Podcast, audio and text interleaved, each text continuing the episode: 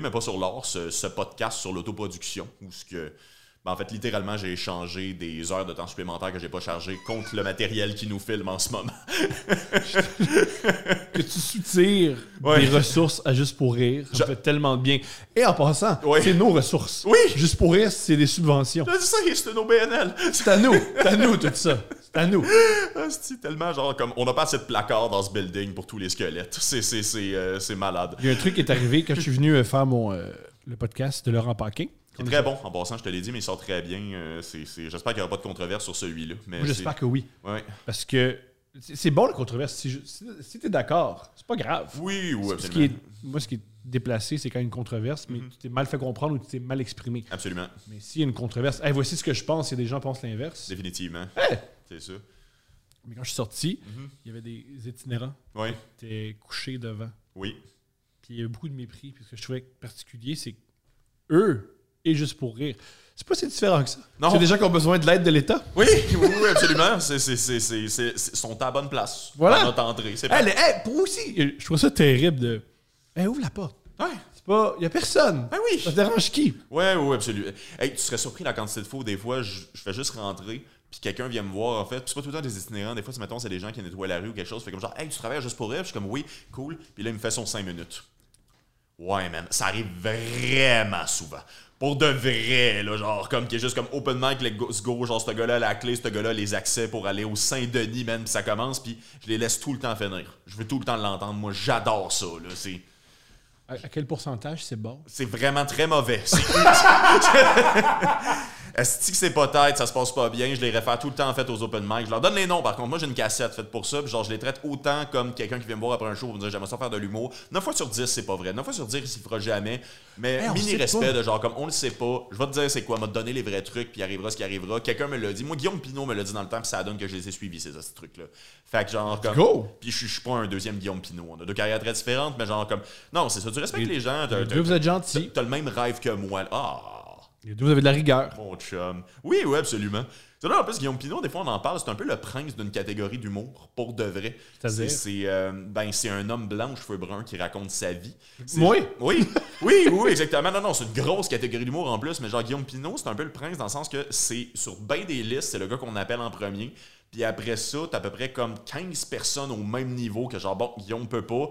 Allons-y avec ces gars-là dans peu importe l'ordre, genre. Puis c'est le fun parce que c'est tous des gars qui gagnent très bien leur vie. En plus, c'est vraiment extraordinaire. Puis comme il y a vraiment beaucoup de demandes, c'est des humains de corpo, c'est un humain de paquet à faire. Mais Guillaume a quelque chose qui fait que genre comme ah petite coche au-dessus Guillaume beaucoup on l'aime. Euh, oui Beaucoup oui, absolument c'est je l'ai vu au gala juste pour rire de Jean-Thomas Jobin et Rita Baga cette année puis honnêtement je trouvais ça le fun parce que ça détonnait beaucoup du reste du casting aussi puis il était capable de tout péter en ouvrant go. c'est dur de faire des galas cette année. C'est, c'est, euh, c'est une place des arts pratiquement vide, puis euh, une compagnie qui a eu des, des, des, des, des troubles dans les dernières années. Quelques-uns. Fait que, mais là, on n'est pas pour là pour parler de production, on est là pour parler d'autoproduction. Fait que je t'avais écrit, en fait, pour te dire que, ben, c'est ça, on a fait un documentaire. Concrètement, on a fait un documentaire, on a décidé, en fait, de se programmer des shows nous-mêmes parce qu'on était tous pas bookés dans les festivals. Euh, Puis ça s'est bien passé, le booking, et ça s'est bien passé, ces spectacles-là, euh, en majorité.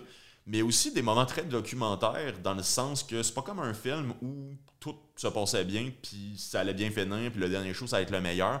Il y a eu le meilleur show de notre vie dans, ce show, euh, dans cette tournée-là. Il y a aussi des moments de tension particulièrement intenses, et, euh, et j'ai goût qu'on parle de ça. Parce que t'as, euh, je pense que t'aimes faire de la scène, J'adore ça. d'amour, mais euh, tu détestes certains moments que tu as vécu sur scène aussi. Oui, mais j'exagère. Faut, faut. Moi, dans la vie, en général, j'exagère tout. Autant j'aime. C'est que c'est dur à vivre. C'est humiliant. Oui. Tu vis un mauvais moment Mhm. et des gens se sont déplacés. Oui. Ils sont déçus. Quand Ils te t'es sur- l'expriment avec leur visage et certaines fois avec leur bouche. Oui. Ah, c'est drôle, ça. C'est, ça, c'est quand il se déplace, en plus. Oui. En fait, euh, ben toi, t'es- de un, j'ai, euh, euh, t'es un bon exemple d'autoproduction pour moi, en fait, j'ai l'impression, parce que je, te- je vois beaucoup tes événements circuler. En fait, j'ai, j'ai très hâte de voir ton heure. Une- un de mes grands regrets dans la vie, c'est d'avoir raté ton 30-30 avec Colin, parce que je trouvais que c'était un pacing qui se complétait vraiment très, très bien. Je me souviens de ça, c'était trippant. C'était sûrement un très bon spectacle pour de vrai, mais j'ai remarqué aussi que tu as des salles qui ont l'air de t'affectionner, puis tu autoproduis tes spectacles directement là-bas, puis tu remplis tes salles en général, mais tu commences à avoir un bon réseau d'endroits, en fait, qui, euh, qui, qui te permettent comme ça de bien vivre de, de ton art, puis de rejoindre, de connecter avec tes fans. Euh, nous, on n'a pas ça. Et ça a été euh, ça a été intéressant, en fait, de se pointer à des places que on savait pas quoi s'attendre. Des fois, c'était complètement plein et le meilleur show de notre vie. Puis d'autres fois, en fait, littéralement, c'est arrivé. On a débloqué une salle qu'on nous a offert de 1000 places euh, à Rivière-du-Loup, la grosse salle des one-man shows, des tournées, puis tout. Et il y avait 21 cégepiens. OK, il faut mentionner. Rivière-du-Loup, c'est dur à remplir. Mike Ward a de la misère à Rivière-du-Loup. Sérieux? Alors, Ah, ça me fait du bien ce que tu dis. et je le mentionne parce qu'il en a parlé dans ses podcasts. OK. C'est pour ça que je suis à l'aise. C'est- Yes. C'est tough, Rivière-du-Loup. Oui. C'est tough. Lise Dion remplie, gloire à elle. Oui. Mais c'est pas tout le monde qui est Lise Dion. C'est pas tout le monde qui est la Alexander Ovechkin de l'humour. J'ai décidé que Lise Dion, c'est Alexander Ovechkin. Ben oui, oui, absolument. Ben c'est une grosse pointure, là. moi. Mais elle a un bon slap shot. Oui. Elle est fine en plus pour de vrai. C'est extraordinaire. C'est euh, bonne madame pour de vrai, ça vaut peine. Elle le méritait, l'Olivier, gagné très artiste, récemment. Super artiste. Oui, oui, man, elle, elle a changé le game officiellement, là, mais c'est. Hey, ça me fait du bien que tu me dises ça, en fait, parce que c'est. Il a fallu qu'on console une association étudiante euh, ce soir-là aussi, parce que c'est eux qui se chargeaient notre promo. C'était quelque chose, je sais pas si tu l'as déjà vécu, je serais curieux, en fait, de savoir, mais c'était aussi, tu sais, nous, le but du documentaire, c'est très. euh, c'est pour ça que ça va être sur le web et pas à la télé. Le but, c'est de payer nos loyers pendant deux mois. L'objectif, au final, c'est d'avoir assez travaillé fort et assez avoir bien travaillé dans notre démarche d'autoproduction pour être capable de, vivre de notre art assez longtemps pour que le rodage soit plus chaleureux avec les gens qui sont de notre niveau. C'est-à-dire, mettons, au début, on le sait, on va comme pogner Perrids, puis les gens qui veulent roder, parce que ça fait longtemps qu'ils n'ont pas fait, qui sont un peu plus connus. Je dis Perrids parce que c'est un des messieurs les plus accessibles et les plus talentueux qu'il y a dans le réseau du rodage en ce moment. J'ai plein d'admiration pour ce beau monsieur. Mais euh, c'est... sais, genre, payer nos loyers, il y a des mois qui sont plus durs que d'autres quand tu es dans la relève débutante en tant que telle. Fait qu'on a fait ces shows-là, et le show de Rivière-du-Loup, il y avait un cachet assuré de 300 par personne. On capotait. C'était malade, là, genre, puis c'était souper fourni, payait notre gaz, la vie fonctionnait, c'était très agréable. On arrive là, 21 personnes. Clairement, l'association étudiante est déçue de ne pas avoir rameuté plus de monde, clairement déçue de l'expérience qu'ils nous donnent, se sentent mal. Des adolescents, genre, que comme, on peut même pas se saouler avec eux, ils ont pas l'âge. Littéralement, fait que c'est- ils capotaient, ils se sentaient mal, mais on était comme, ouais, mais en même temps, des cachets établis, on n'a pas ça assez souvent dans nos vies pour que ce soit pas quand même une excellente soirée. Ça t'est déjà arrivé de vivre ça, de genre comme, ok, le show va peut-être être weird et bizarre et possiblement pas le fun, mais crime, c'est des bonnes conditions, puis les gens sont tellement bien intentionnés que je suis quand même content. Euh, moi, la majorité du temps que c'était bizarre, c'était ma faute. Ok? C'était souvent l'hémisphère gauche. J'avais j'avais une soirée d'humour que j'ai décidé de faire à l'hémisphère gauche. Et voici, voici ça, c'était mes deux. Comment j'ai évalué Ouais. J'ai déterminé plutôt que Mhm. ça allait se produire à l'hémisphère gauche. Premièrement, c'était près d'une euh, station de métro. Je suis Oui. d'avis qu'à Montréal, si tu veux partir une soirée d'humour, ça t'aide t'es près d'une station, d'une station de métro. Une bonne station de métro en plus. Voilà, la station Beaubien. Mhm. Et pas trop loin de certaines institutions euh, scolaires comme un cégep Oui. ou une université. Mhm. C'est pour ça que le, le quartier des spectacles, c'est extraordinaire. Tu as le Vieux-Montréal, Mhm. tu as l'UCAM et c'est UCAM, la, meilleure- la station de métro centrale de Montréal. Et mon autre critère, c'était ben, dans Les Invincibles, le personnage de Rémi, joué par Rémi-Pierre Paquin, c'est là qu'il fait ses, ses spectacles avec son band. Le show de Skydome. Voilà! Ce qui est cool! Mais peut-être dans ma grille d'évaluation, c'était pas la priorité. J'ai Ah, pas, mais mettons, vérifié est-ce que le barman est sur la cocaïne? Mhm. et est-ce que c'est propre? Et ces deux éléments-là, c'était négatif. Le- ce qui était particulier à l'hémisphère gauche, Ouais. Tu commandais une bière et le barman, il, il, il- il jasait avec toi. Ouais. Il dit la bière, moi j'aime la bière. T'aimes-tu la musique? Yo, I love music. Puis t'as jamais ta bière. Fait que les gens. J'aime la musique. Comment être plus général? Et euh, des fois, la toilette des hommes ne fonctionnait pas. Des fois, c'était celle des femmes. Alors, c'était. Attirer les gens pour la première fois, c'était. C'était une réussite. ouais. Revenir, c'était plus tough. Créer l'habitude, effectivement. Beaucoup de c'est- femmes disaient Je suis rentré une fois, Mhm. pas deux. Non, non, non, effectivement. C'est. c'est, euh, c'est- Moi, je l'aimais, cette soirée-là. Mais tu sais, je veux dire, je viens de Joliette. Fait que comme tout est plus propre que mon enfance. Dans Voilà. la vie, mais c'est. c'est- c'est- Mais je comprends, ben, j'ai peut-être le goût qu'on en parle en fait aussi parce que c'est, euh, si je me souviens bien, c'est la seule soirée d'humour que tu as eue jusqu'à maintenant. Ouais. C'est, je l'aimais, cette soirée-là, pour commencer, mais une fois tu t'es frotté sur un tapis pendant ton animation, j'étais inquiet pour toi parce qu'il avait l'air sale, ce tapis. Faites fort. Faites fort. Ben oui, ben les anticorps, let's go les plats. Mon vaccin de la COVID, c'était ça. ben oui, oui, non, absolument. J'ai- moi, j'ai- je me suis pas fait vacciner. Je fais juste euh, montrer une vidéo de moi qui se roule puis il me laisse Ouais, rentrer non, dans non, les c'est commerces. ça, le rentre dans le cinéma, Thomas. Pourquoi faire ça, Guillaume le Métier-Vierge? Ben On va oui. frotter à l'hémisphère gauche. ça va être correct. Ah, c'est que c'est drôle. Mais pour vrai, c'est, c'est, c'est, euh, c'est dur à créer une habitude. On pourrait en parler aussi parce que ça fait beaucoup partie de l'autoproduction. Des fois, j'en parle, puis euh, j'ai réalisé récemment que. Moi, je suis pas capable. Oui, c'est, un art, puis je te juge même pas. Parce que c'est très, très complexe. Puis moi, j'ai plus le syndrome de l'imposteur en tant que producteur qu'en tant qu'humoriste. Puis je suis pas connu en tant qu'humoriste, mais j'ai plus l'impression de je vais pas voler le monde en allant faire 20 minutes de joke. Tu sais, genre, comme je sais à quel niveau de temps je suis pas en train de casser du stock, puis ce que je dis vaut la peine, mettons, pour le prix que les gens ont payé. Mais en tant que producteur, moi, j'arrête pas de me répéter dans ma tête pour Les Noirs, qui est animé par une dame extraordinaire, qui est Jessica Chartrand, qui, qui, qui est un beau spot, ça vaut la peine, qu'on est bien reçu, ça vaut la peine. À toutes les semaines, j'ai l'impression que j'ai inventé une nouvelle gamique pour tromper le monde à venir voir ma soirée. C'est pas vrai. On a des super bons pacings, c'est super le fun, mais pareil, j'ai tout le temps l'impression que je suis en train de faire genre la dernière solution qui me restait dans mon sac pour convaincre les gens de venir voir le show. Et c'est tough, j'ai l'impression que c'est ça pour un peu tout le monde, de genre comme convaincre les gens de rester, convaincre les gens que ça va être un septième de leur semaine, ma soirée. Tu sais, Une journée sur sept, tu vas être là comme tout le temps. C'est tough, c'est super tough. Puis effectivement, t'es es particulièrement tough à l'hémisphère gauche de faire ça. Mais ça marchait à un certain moment, j'ai l'impression. Moi, j'ai vu des belles soirées là-bas. Tu, donnais beaucoup de billets, je m'en souviens. Euh, mais mais il y avait des gens, puis les Ouais. gens riaient. Ouais. Puis tes pacings faisaient du sens. Puis ça donnait beaucoup de sens. euh, ça donnait beaucoup de chance à la relève aussi. Ça, j'ai peut-être le goût qu'on parle de ça. Mais t'attirais. euh, Il y avait une partie de ton booking qui attirait encore leurs amis. Et c'est un bon truc. J'avais l'exprès. J'ai euh, ben, j'ai peut-être le goût de te poser la question aussi. Ben, ben, bravo en fait aussi, parce qu'il n'y a pas tout le monde qui le fait. Mais il y a deux écoles de pensée à savoir si c'est comme moralement viable de faire ça ou pas. Moi, je pense que ça l'est. Je, je- je pense que c'est donner du temps de stage et donner de l'argent à des gens à qui on n'en donne jamais, de un comme de l'autre.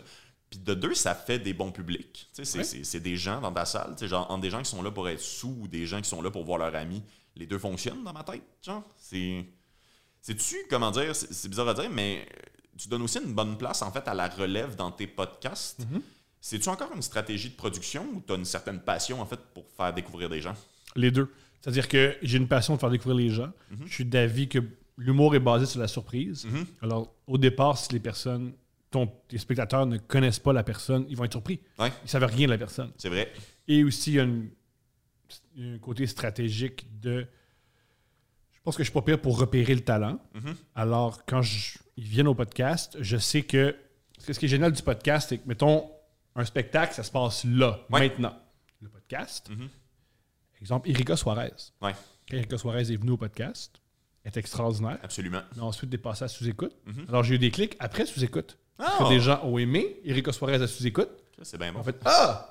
Elle a aussi été à couple ouvert. Allons la voir à couple ouvert. Ah, c'est bien nice, ça. C'est aussi ce qui est, ce qui est cool de l'Internet. Mhm. J'aime beaucoup, beaucoup être euh, un des premiers à donner, euh, une, opportu- euh, à donner une opportunité. Pas donner une opportunité, c'est pas vrai. J'aime être un des premiers qui donne une tribune. Ouais.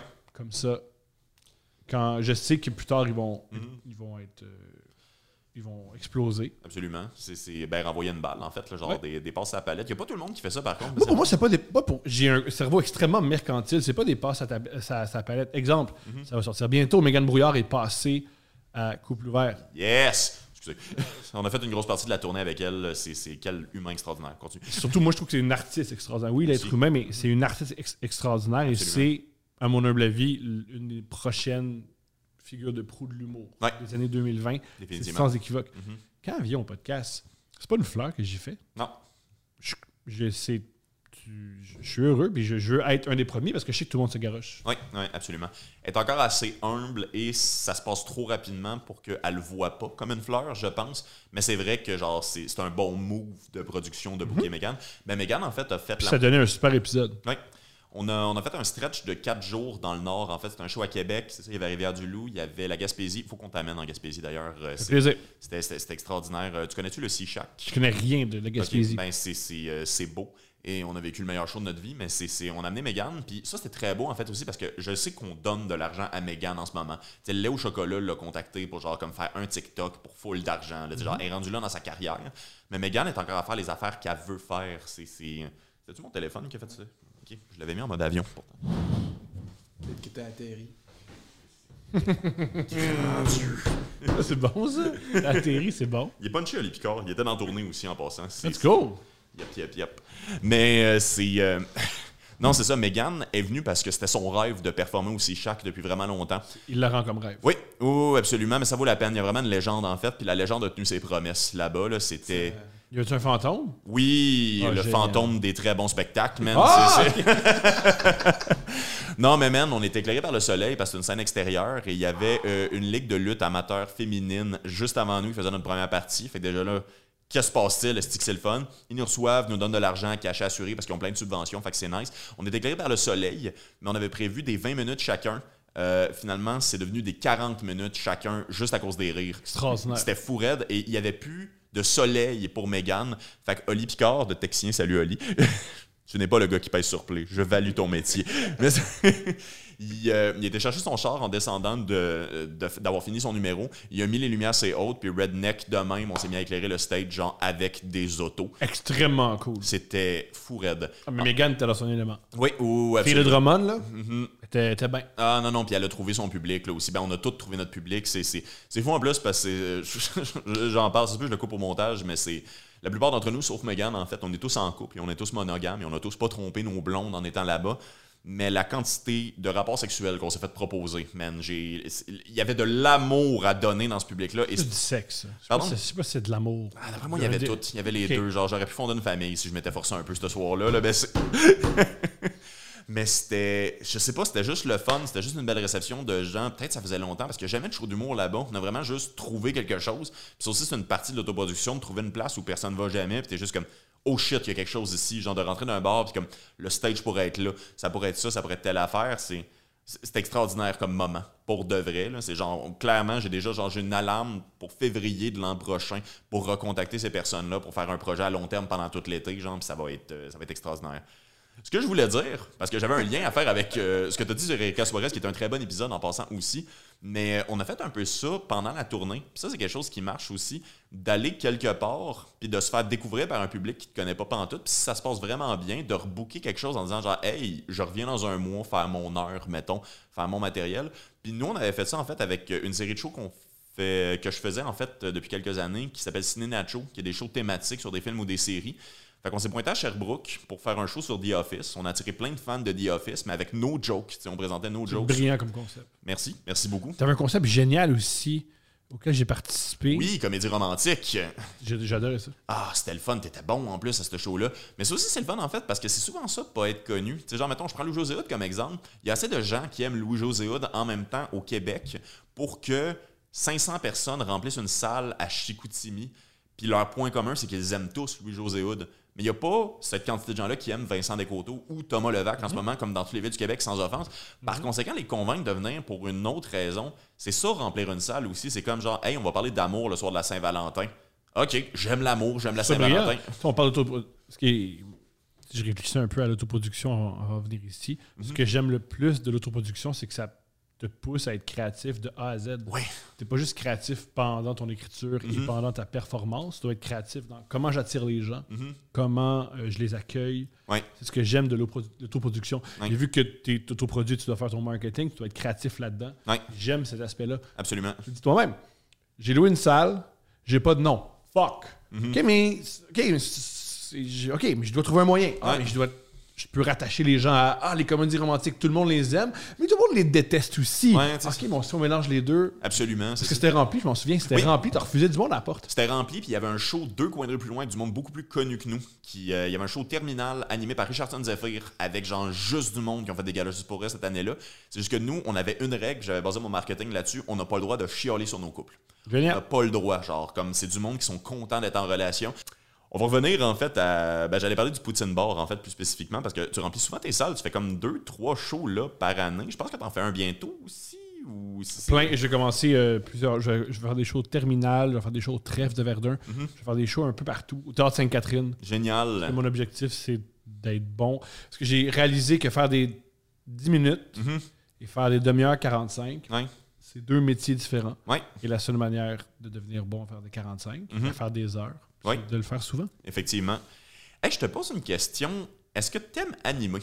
Ou J'adore animer. Génial. Euh, C'est, c'est, euh, j'ai rien à proposer, en fait. C'est ça qui est dommage, mais c'est. euh, T'étais le prochain que j'appelais pour l'aile noire, en fait. C'est, euh, t'étais, euh, c'est- je sais pas si c'est bizarre ou si c'est malaisant, mais tu sais, j'ai, Pas euh, malaisant. quand PO a décidé de partir, en fait, la personne que je trouvais qui connectait le mieux, en fait, pour prendre le relais, c'était Jessica Chartrand, qui est vraiment une dame que j'adore pour de vrai. C'est une humoriste exceptionnelle. Ça n'a aucun sens. C'est l'admiration que j'ai pour elle, puis elle travaille fort sur son autoproduction aussi, puis elle aime sa soirée, puis elle donne de l'amour à ça. Et ça, c'était beau d'ailleurs. Elle a crissé, genre, un couple de personnes saoules, désagréables dehors à la deuxième. Puis j'étais fier d'elle parce qu'elle ne dégage pas nécessairement le fait que on le sait qu'elle est capable d'être méchante, genre. Puis pourtant, elle l'a fait. Je pense pas qu'elle est méchante, je pense qu'elle est directe. Non, je comprends. Alors, elle va, j'avoue, elle va dire directement qu'elle t'apprécie. Mais la journée où elle t'apprécie plus, puis tu l'as blessé, Mm. elle va te l'exprimer. Ah, ça, ça- ça- ça va être si clair. Ça va être si clair dans ses yeux, puis dans les choses, puis dans les yeux de sa conjointe qui veut te stabber dans la gorge. Mais ça- ah, mais pour vrai, c'était. Non, c'est ça, Jess. Jess, j'y ai quasiment proposé, j'ai tellement d'admiration pour elle. J'y ai écrit comme un fanboy, puis j'étais sûr qu'elle allait me dire non, puis finalement, elle était down, puis j'étais juste comme. Oh mon Dieu! C'est- une fleur que je vais chérir. C'est peut-être mon événement de l'année pour de vrai. Là, genre, go. c'est- mais j'étais content, mais j'ai, euh, je te trouve très bon animateur en fait. J'ai, euh, failli te léguer cette belle soirée, mais C'est que partie remise. Je te recontacterai, je suis quand même content. Mais ce que je voulais dire, en fait, avant cette parenthèse, c'est euh, animer puis faire des spectacles, c'est quand même deux métiers complètement différents. C'est correct de pas connecter autant avec un qu'avec l'autre. Mhm. En fait, j'ai l'impression. Fait que je me demandais si tu avais l'intention de revoir une soirée d'humour. Jamais. OK. Je vais jamais avoir une soirée d'humour. Premièrement, je veux jouer plus longtemps. Mhm. Parce qu'un truc que j'ai un, un truc que j'ai observé, je peux convaincre des gens de venir me voir en spectacle. Mhm. J'ai énormément de difficulté à convaincre des gens de venir me voir animer. OK. Alors, Hmm. le gars, euh, c'est très euh, capitaliste que je veux dire, mais suivons le marché. Oui. Le marché me dit reste sur scène pendant une demi-heure, pas. Absolument, absolument. C'est... Ben moi, c'est quelque chose, en fait, des fois, j'en parle avec les gens, c'est une question qui rend les gens... Ben, en fait, il y a de l'ego dans l'humour, je sais pas, je te l'apprends, mais c'est... C'est, c'est important de se poser cette question-là, parce qu'il y a beaucoup de monde qui se dit, je vais animer une soirée pour faire du temps de scène puis m'améliorer, mais c'est comme, OK, mais es-tu prêt à animer une soirée? Ça vaut-tu la peine de te regarder animer une soirée une fois par semaine, tu? Puis beaucoup de gens prennent pour acquis que oui, alors qu'en fait, crissement non. Il y a du monde qui a leur premier show, c'est animer une soirée toutes les semaines, puis ils arrêtent l'humour par la suite parce qu'ils n'étaient calissement pas prêts à faire ça. Moi, je trouve que c'est des questions importantes à se poser. Des fois, t'es es rendu où? C'est quoi ton niveau? Qu'est-ce qui vaut la peine? Qu'est-ce que, genre, comme ce que j'ai à offrir, vaut le 10$ que je demande à la porte? Genre, c'est... Ça t'arrive-tu de te poser ces questions-là, toi? Ou... Jamais. Ah ouais? Jamais. Mon Dieu. Je me dis plutôt Je pense que je manque de confiance en moi. j'ai envie d'essayer ça. Hmm. Et euh, je, je suis d'avis que tout le, le remède dans l'anxiété, c'est le travail. Oui. Alors, moi, ce que je fais souvent, c'est quand je pense que je peux pas faire quelque chose, Mm. je me le book. Genre, je ne peux pas. Longtemps, je pensais que je ne peux pas faire une demi-heure, fait que je me bookais les demi-heures. Shit! Alors, en me disant, bon, ben là, c'est booké, je suis mieux d'être bon, travaille ton matériel, remplis ta salle, go. Wow! Un truc. euh, Hey, tu viens de me faire penser à quelque chose en plus, mais c'est euh, c'est courageux, mais c'est une super bonne idée. En fait, c'est ça me rappelle le temps du ZooFest. Je sais pas si. euh, T'as déjà produit des spectacles au ZooFest? jamais. T'as-tu l'intention de le faire un moment donné ou c'est. Quelque chose qui. C'est J'ai une partie de moi qui fait pourquoi je ferais ça aux ZooFest quand je peux le faire moi-même. c'est des bons points parce que c'est vrai que, ben, en tout cas, je sais pas si c'est un secret de l'industrie, mais ça paye pas beaucoup faire le ZooFest.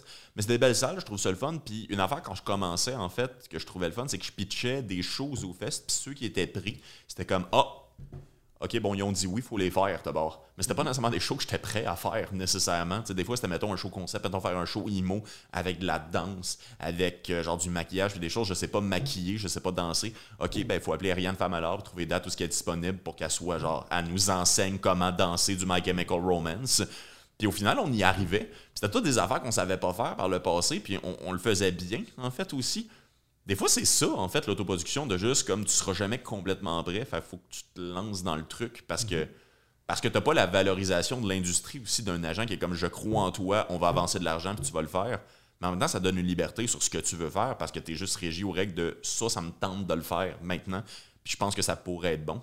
D'ailleurs, j'en profite pour te poser la question. C'est-tu un choix pour toi, l'autoproduction? Non, OK. vraiment pas. OK. Euh, Aimerais-tu être produit ou. euh, ben là, ça, commence, ça fonctionne bien. Mais ça a commencé, ça a commencé par. J'ai toujours. J'ai toujours. euh, J'aurais toujours voulu être signé ou j'aurais aimé être choisi. Mhm. J'ai pas été choisi. Et au lieu de me dire, bah, mais je suis pas assez bon, c'est peut-être le cas, mais je me suis dit, bah, mais je vais le faire par moi-même. Mais tu as été choisi en tant qu'auteur. C'est ça. On va partir le débat le plus weird ce que je trouvais extrêmement difficile d'être auteur. Mhm. C'est pour ça que j'ai arrêté. OK. Il faut, faut tout le temps être choisi. Mhm. Il faut tout le temps être appelé. J'y arrivais pas. C'est vrai. Euh, je pense pas que j'étais un auteur exceptionnel. Loin de ça, je sais même pas si j'étais un bon auteur. Je pense que je serais encore auteur si j'étais bon, il me semble. Des, fois. C'était punché les recettes pompettes des fois. Pardon? C'était punché les recettes pompettes des fois. oui, des fois. Il y avait d'autres problèmes, mais c'est- pas moi qui demandais de faire ça. c'était pas jamais écrit. T'as pas fait une parenthèse, euh, fait semblant d'être sous entre parenthèses viol du monde. C'était pas dans mes notes. Faut aller voir. C'était pas écrit. Euh, tout ça pour dire. Oui. Alors, si ça fonctionne pas, euh, j'ai commencé à faire du stand-up, ça, ça fonctionnait. Ouais, ouais, effectivement. C'est euh, c'est que j'en parlais avec du monde en fait. Même j'ai oublié de te préparer à l'avance dans la pré-entrevue de ça qui, qui était très légère, mais c'est ça pareil. Il y, a, il y a quelque chose qui est arrivé dans la préparation de ce documentaire-là, plus spécifiquement des entrevues que j'ai trouvé quand même fascinantes. Il y a, il y a quelqu'un que je voulais avoir sur le podcast qui a refusé de le faire parce qu'il a dit que pour lui l'autoproduction c'était un sujet trop tabou. Puis il avait peur de se faire des ennemis en en parlant publiquement. Je pense que c'est quelqu'un qui a des problèmes émotionnels qui a répondu ça, parce que c'est une drôle de réponse. C'est une très drôle de Parce réponse. que je ne con... Un, parce que moi, si quiconque me dit. Thomas, je te considère comme mon ennemi parce que tu parles sur Internet de l'autoproduction. Ben, je suis content qu'on se parle plus parce que tu es étrange. Si c'est qui tes ennemis? Thomas Levac, qu'est-ce qu'il a fait? Son attitude, il crie. Non, il a parlé de l'autoproduction sur Internet. On- C'était étrange. Je suis quasiment. Quelqu'un me dit ça, je serais, comme- je serais- je serais quasiment déçu. Genre, je serais comme. Je suis déçu que Thomas soit pas violent. Je pense, je pense que tu me disais que Thomas avait des problèmes d'agressivité. Cette conversation avancerait d'une manière plus fonctionnelle, mais là, je, je ne sais pas quel chemin prendre. Je vais m'en aller, je vais sortir de ton auto, au revoir. Mais c'est. Pas parler à ce gars-là. Il, a- parlé d'autoproduction. hein. Non, mais il a mentionné quelque chose, puis je trouvais ça particulier. C'est peut-être, c'est euh, c'est un humoriste euh, un peu plus âgé, en fait, puis il parlait du fait que c'était plus une question que les producteurs, puis ça, je vais faire un parallèle très cheap entre euh, l'invention du frigo et les venteurs de blocs de glace au début des années 20 pour les glacières en tant que telles, mais peut-être que les producteurs réalisent qu'avec des Jay du Temple, avec des Mathieu Dufour qui autoproduisent des Il tournées. faut mentionner que j'ai tout le temps été aidé par Faneuf au début. Oui, oui, effectivement. Alors, tu sais. Mais il y a Comme moi, je, je m'autoproduis. Oui, j'avance l'argent, mais j'ai Consortium qui m'aide. Consortium, c'est leur modèle d'affaires, faire Oui, de oui, l'autoproduction. Ben, c'est un document. Mais un- genre, on m'enlève Oui. l'autoproduction. On m'enlève Steph, on m'enlève Janie Lambert et on m'enlève, on m'enlève Jean-François Renault. Ça marche plus. Et aussi euh, François Lévesque. Oui. Euh, tu m'enlèves tous ces gens-là, ça fonctionne plus. Ce serait très bizarre qu'il t'enlève Steph. Non, mais, ce que je veux dire, non, mais ce que, ce que je veux dire par là, c'est que j'ai des gens qui m'aident. Oui. pas, euh, Ah non, mais c'est- c'est c'est- c'est même drôle. Oli Picard, qui, qui était sur la tournée, salut Oli Picard, encore une fois. il m'a il m'a dit quelque chose pendant la tournée, je trouvais ça le fun. Il m'a dit que mon principal défaut, c'est que je suis pas capable de déléguer.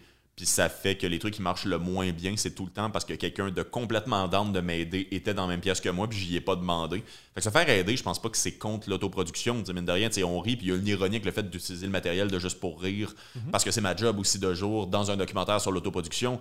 Mais, euh, comment je veux dire, oui, tu te fais aider, on te donne des outils, mais tu as quand même l'initiative et la liberté en fait de prendre les initiatives que tu veux prendre aussi dans tes démarches artistiques. Tu fais ce que tu veux faire, tu assumes ce que tu veux assumer. Euh, tu peux tomber dans des controverses par rapport à quelque chose que tu as dit dans des podcasts, puis tu n'auras pas quelqu'un qui t'a dit tu n'aurais pas dû dire ça en tant que tel. Tu es le propre responsable de ce que Thomas Levac fait et dit dans sa journée. Genre, et ça, moi j'adore cette liberté-là. On m'a jamais proposé d'être produit, mettons, au même niveau qu'un Louis-José Hood, mais il y a, il y a- il y a quelque chose que je veux conserver dans ma carrière par rapport à ça parce que. Tu parles de, Louis- de Louis-José Hood. Y a, il y a plus de moyens, là, mais il est producteur de son spectacle. Ouais, j'aurais peut-être pas dû dire ça. Peu, c'est pas grave, ça, ça dérange personne. là. Je connais pas son deal. Oui, il est aidé par Benjamin Faneuf et toute l'équipe de Faneuf.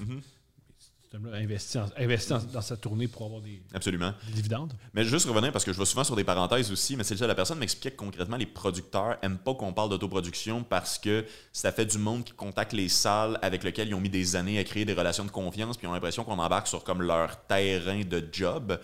Mais pourtant, j'ai l'impression que c'est juste comme des marchés puis des formes d'art et de travail qui évoluent, qu'un moment donné, on réalise qu'on peut juste appeler les gens directement. N'importe quelle industrie va mal Ouais. quand, au lieu d'évoluer, tu protèges tes acquis. Ouais.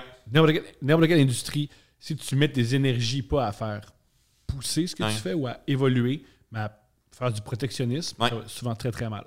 Il y avait, euh, c'est un exemple que j'avais entendu sur YouTube, c'est un conférencier qui disait Kodak avait, je sais- suis pas bon là-dedans, mais il possédait la technologie pour faire euh, des trucs digitales. Mhm. Mais vu qu'il vendait du film, il le gardait. Ouais. Mais dès que pense que c'est le patent qu'il appelle. Ouais. Dit que le patent était terminé quand il n'y avait, il y avait plus accès à ça Mhm. et que c'était libre de droit. Ouais. Kodak est mort. Oui. Mais Kodak, au lieu d'évoluer, protégeait ça. Alors, faut pas, ça regarde très, très, très, très mal quand, au lieu de dire, sais-tu quoi? Mhm. Moi, avec mes années d'expérience, je suis bien meilleur. J'ai pas peur de lui. Il n'a pas mon expérience.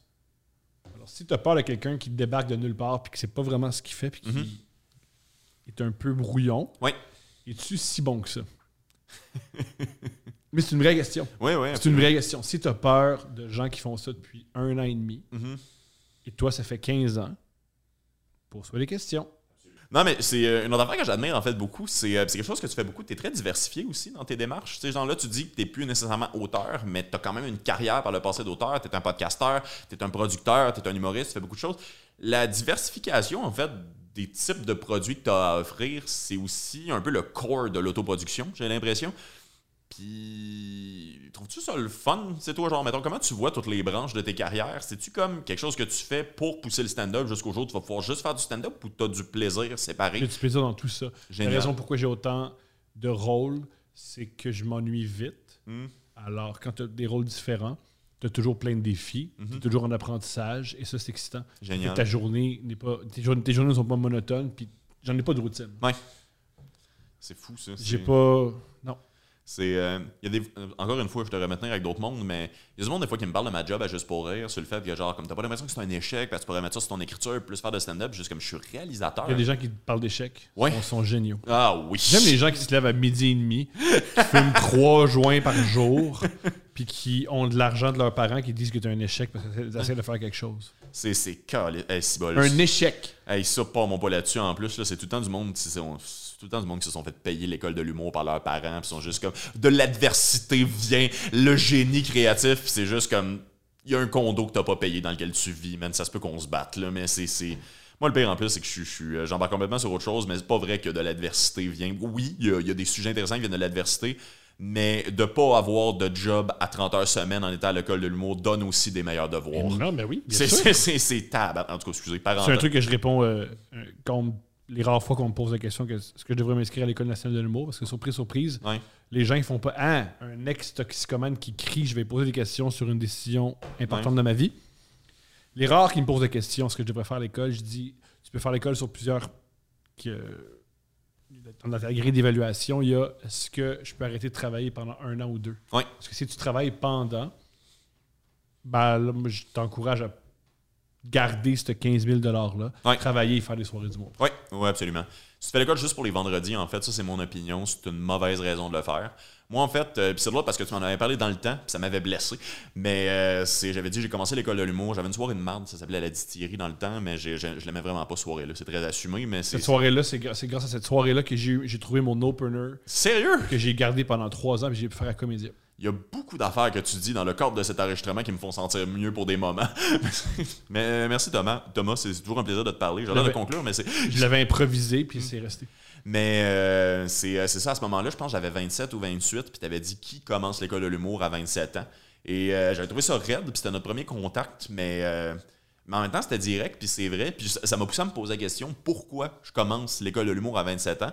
Puis j'ai une réponse des années plus tard que tu te souviens pas de m'avoir dit ça, mais c'est pour tous les autres cours. Moi, j'avais besoin d'un bootcamp, d'un paquet d'affaires que je savais pas faire. Les gens rient du cours de voix. Le cours de voix était super important, formateur dans ma vie. Je chante sur scène très souvent. J'ai une bonne voix. J'ai commencé à faire de la radio, puis c'est tough parler deux heures d'une voix qui fait du sens puis qui est écoutable pendant deux heures. J'articule vraiment mieux aussi. Le cours de français m'a possiblement sauvé la vie. Antonio Dilala est un monsieur extraordinaire Ouais. que je vais chérir C'est un ange. pour toujours, ça n'a pas de sens. J'ai eu des bonnes conversations allumées, il y a plein d'affaires. Ça m'apprend à mettre mon pied à terre sur le fait a du monde problématique. J'ai pas besoin de ça dans ma vie. J'ai appris que dans la vie, il va falloir que je travaille avec du monde avec lequel je ne m'entends pas, mais il faut quand même pousser le projet au complet, même si jaillit les humains donc, qui, qui sont autour de la table avec moi. Puis ça, pour ça, je regarde pas l'école. Moi, l'affaire que je dis à tout le monde, parce que moi aussi, encore une fois, ex-toxicomane euh, qui, dont la mère comprend pas la carrière, des fois, on me demande, genre, comme, pourquoi tu ferais l'école? Puis j'ai fait, moi, l'école, le deux ans le plus désagréable de ma vie que je regretterai jamais. C'est très drôle, ça. Ben absolument. Louise déteste quand on me demande mon avis sur l'école parce que je suis comme c'est de la merde, j'ai fait une dépression. Ça me fait. Oui, ça me fait. C'est pas le message, le problème. Ouais. C'est. Ben, j'en parle parce que je l'adore, moi, Louise, là, pour vrai. Là, elle m'a dit récemment qu'elle était une sorcière. C'est que j'aime ça. Oh. Mais tu sais, Louise, des fois, j'y parle de comme, pour vrai, ton école, c'est- le Vietnam, mais c'est le fun. T'sais, genre, tu sors de là avec des traumatismes, mais au final, ça te suit et la société ne À mon, t'abandonne. à mon humble avis, ce qui va ou ce qui nuit à l'école Ouais. En ce moment, c'est l'ouverture du bordel. Ouais. Parce que la vraie école, Ouais. c'est trouver le moyen d'aller au bordel gratis. Ben oui. Deux soirs semaine. Ben oui. Si tu vas, si tu veux devenir humoriste, auteur, juste dans ce milieu-là, Ouais. ou que n'importe quoi qui a rapport au stand-up, à l'humour, Absolument. va traîner au bordel. Mais c'est pour ça que je dis que les vendredis, en fait, si tu fais l'école juste pour les vendredis, fais des bars, man. C'est- C'est jouer une fois par semaine. Je te jure, t'es capable. Je te jure, c'est rendu possible. C'est comme. C'est un vrai public aussi, c'est tout ça. Fait que ce que tu veux faire, c'est du stand-up. C'est correct. euh, euh, Je ne juge pas les gens qui veulent pas faire l'école. Je suis pas pro-école. J'ai pas une commission à chaque fois que quelqu'un s'inscrit à l'école de l'humour, genre. Mais c'est comme. Il y, a- quand même quelque chose à aller chercher. Il y a quand même quelque chose à apprendre à cette affaire-là. Fait que moi, je conseille aux gens de le faire, mais pour les bonnes raisons. Puis si tu me dis le moule, en fait, ça, c'est une autre affaire aussi. Si on dit ils vont te mouler, non. Ça se peut que tu te laisses mouler, puis ça, c'est ta faute. C'est ce que Richard Fréchette pense, et j'adore Richard Fréchette. J'ai déjà fait un des trucs que je regrette le plus et que je regrette C'est le un moins. grand comédien. Oui, j'ai essayé de le matcher avec ma mère. Je... Cool. Ben absolument, mais il aime pas les vadges. c'est ça. T'as vu cet homme-là, tu t'es dit. c'est- Ben moi, je me suis dit, je le veux à Noël. Je le, je le veux à toutes Non, mes mais Noëls. tu t'es jamais dit. Non, moi, c'est Noël, je peux comprendre. Non, mais dû matcher avec un, ton oncle ou. Ouais, ouais, je, ben, je, viens de, je viens de Joliette, mais Ouais. mes, mes oncles gays, ils l'assument pas, puis ils ont 60 ans. Je là, comprends c'est- ça. c'est- C'est ça l'affaire. Ça me fait rire que t'as vu Richard, t'as fait. Lui, c'est c'est un homme à femme. Non, mais. Moi, les gens que j'aime, j'ai joué dans les sphères de ma vie. là. Je te, je te matcherais avec ma mère si c'était possible, mais c'est je ferais pas ça à Steph. Euh, Je comprends ça. T'es pas un bon fit à Monique aussi. C'est. Seigneur. Mais c'est. Revenons à l'autoproduction. Ben oui. ça pourrait être un move d'autoproduction. Écoute. euh, Chic Monique? ben, oui, oui, absolument. Ben, non, pas pour toi, mais plus matcher du monde. Mais Steph, elle m'a dit.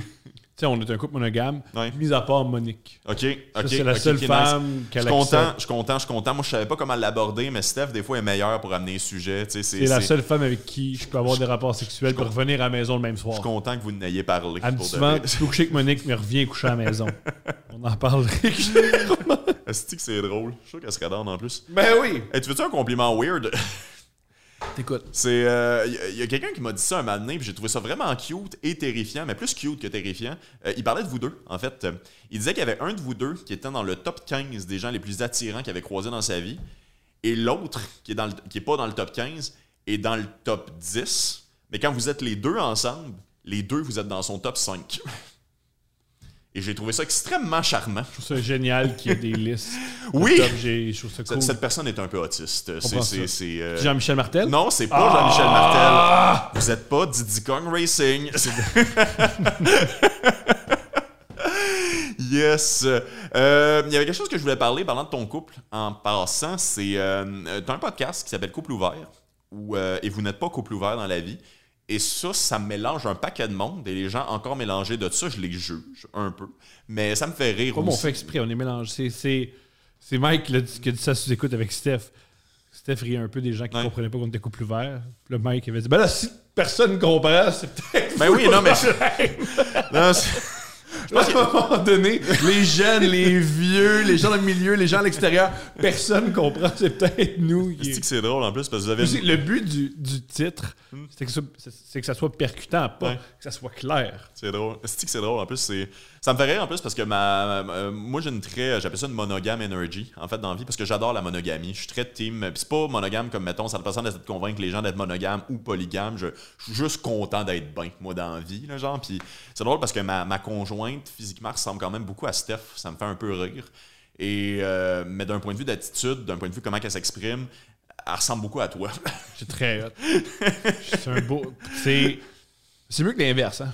ouais, C'est mieux qu'elle me ressemble qu'elle parle comme ça. Mais vous avez fait un podcast qui s'appelle Couple ouvert et vous avez par conséquent, si tu me permets de le dire, vous avez un peu brandé votre couple pour en faire un produit culturel qui marche, mais votre couple est rendu un, un palier de votre carrière. Et étrangement, c'en était déjà un parce que Steph, c'est aussi ta gérante. Comment tu fais pour vivre tout ça? Genre, il y a énormément d'aspects. C'est la mère de ton enfant, c'est ta co-animatrice d'un podcast qui marche très bien, c'est la personne qui book tes spectacles. C'est très simple. Je l'aime et je l'admire. Oh, wow! C'est aussi simple que ça. J'aime cette femme et je l'admire. Mhm. Alors, je suis heureux de faire quelque chose avec elle parce que je l'aime et j'admire son talent. Hmm. Alors, je trouve, je fais des bons, je trouve que c'est des grands moments de scène que je vis avec elle. Wow! Et je trouve que c'est, de ce que j'ai vu, c'est la meilleure agente. Alors, Ouais. pour moi, c'est, c'est pas ma blonde. c'est j'ai la meilleure agente. Ça donne que c'est ma blonde. C'est vrai. C'est, avant d'être ma blonde, c'est quelqu'un qui a énormément de talent, Mhm. autant scénique que stratégique. C'est pour ça que c'est, pour ça que c'est simple. C'est fou. Je l'aime je l'admire. C'est fou, ça. C'est... Aussi ce que. Moi, je suis quelqu'un d'extrêmement simple Mhm. et même simplet. Je crois que c'est, c'est, ma, c'est ma plus grande force à quel point je suis simplet C'est- et simple d'esprit. Ça donne une belle vulnérabilité. Mais continue, excuse-moi. je me dis beaucoup, j'admire cette femme, Mm. j'aime cette femme, faisons des choses ensemble. C'est magnifique. Ah, wow.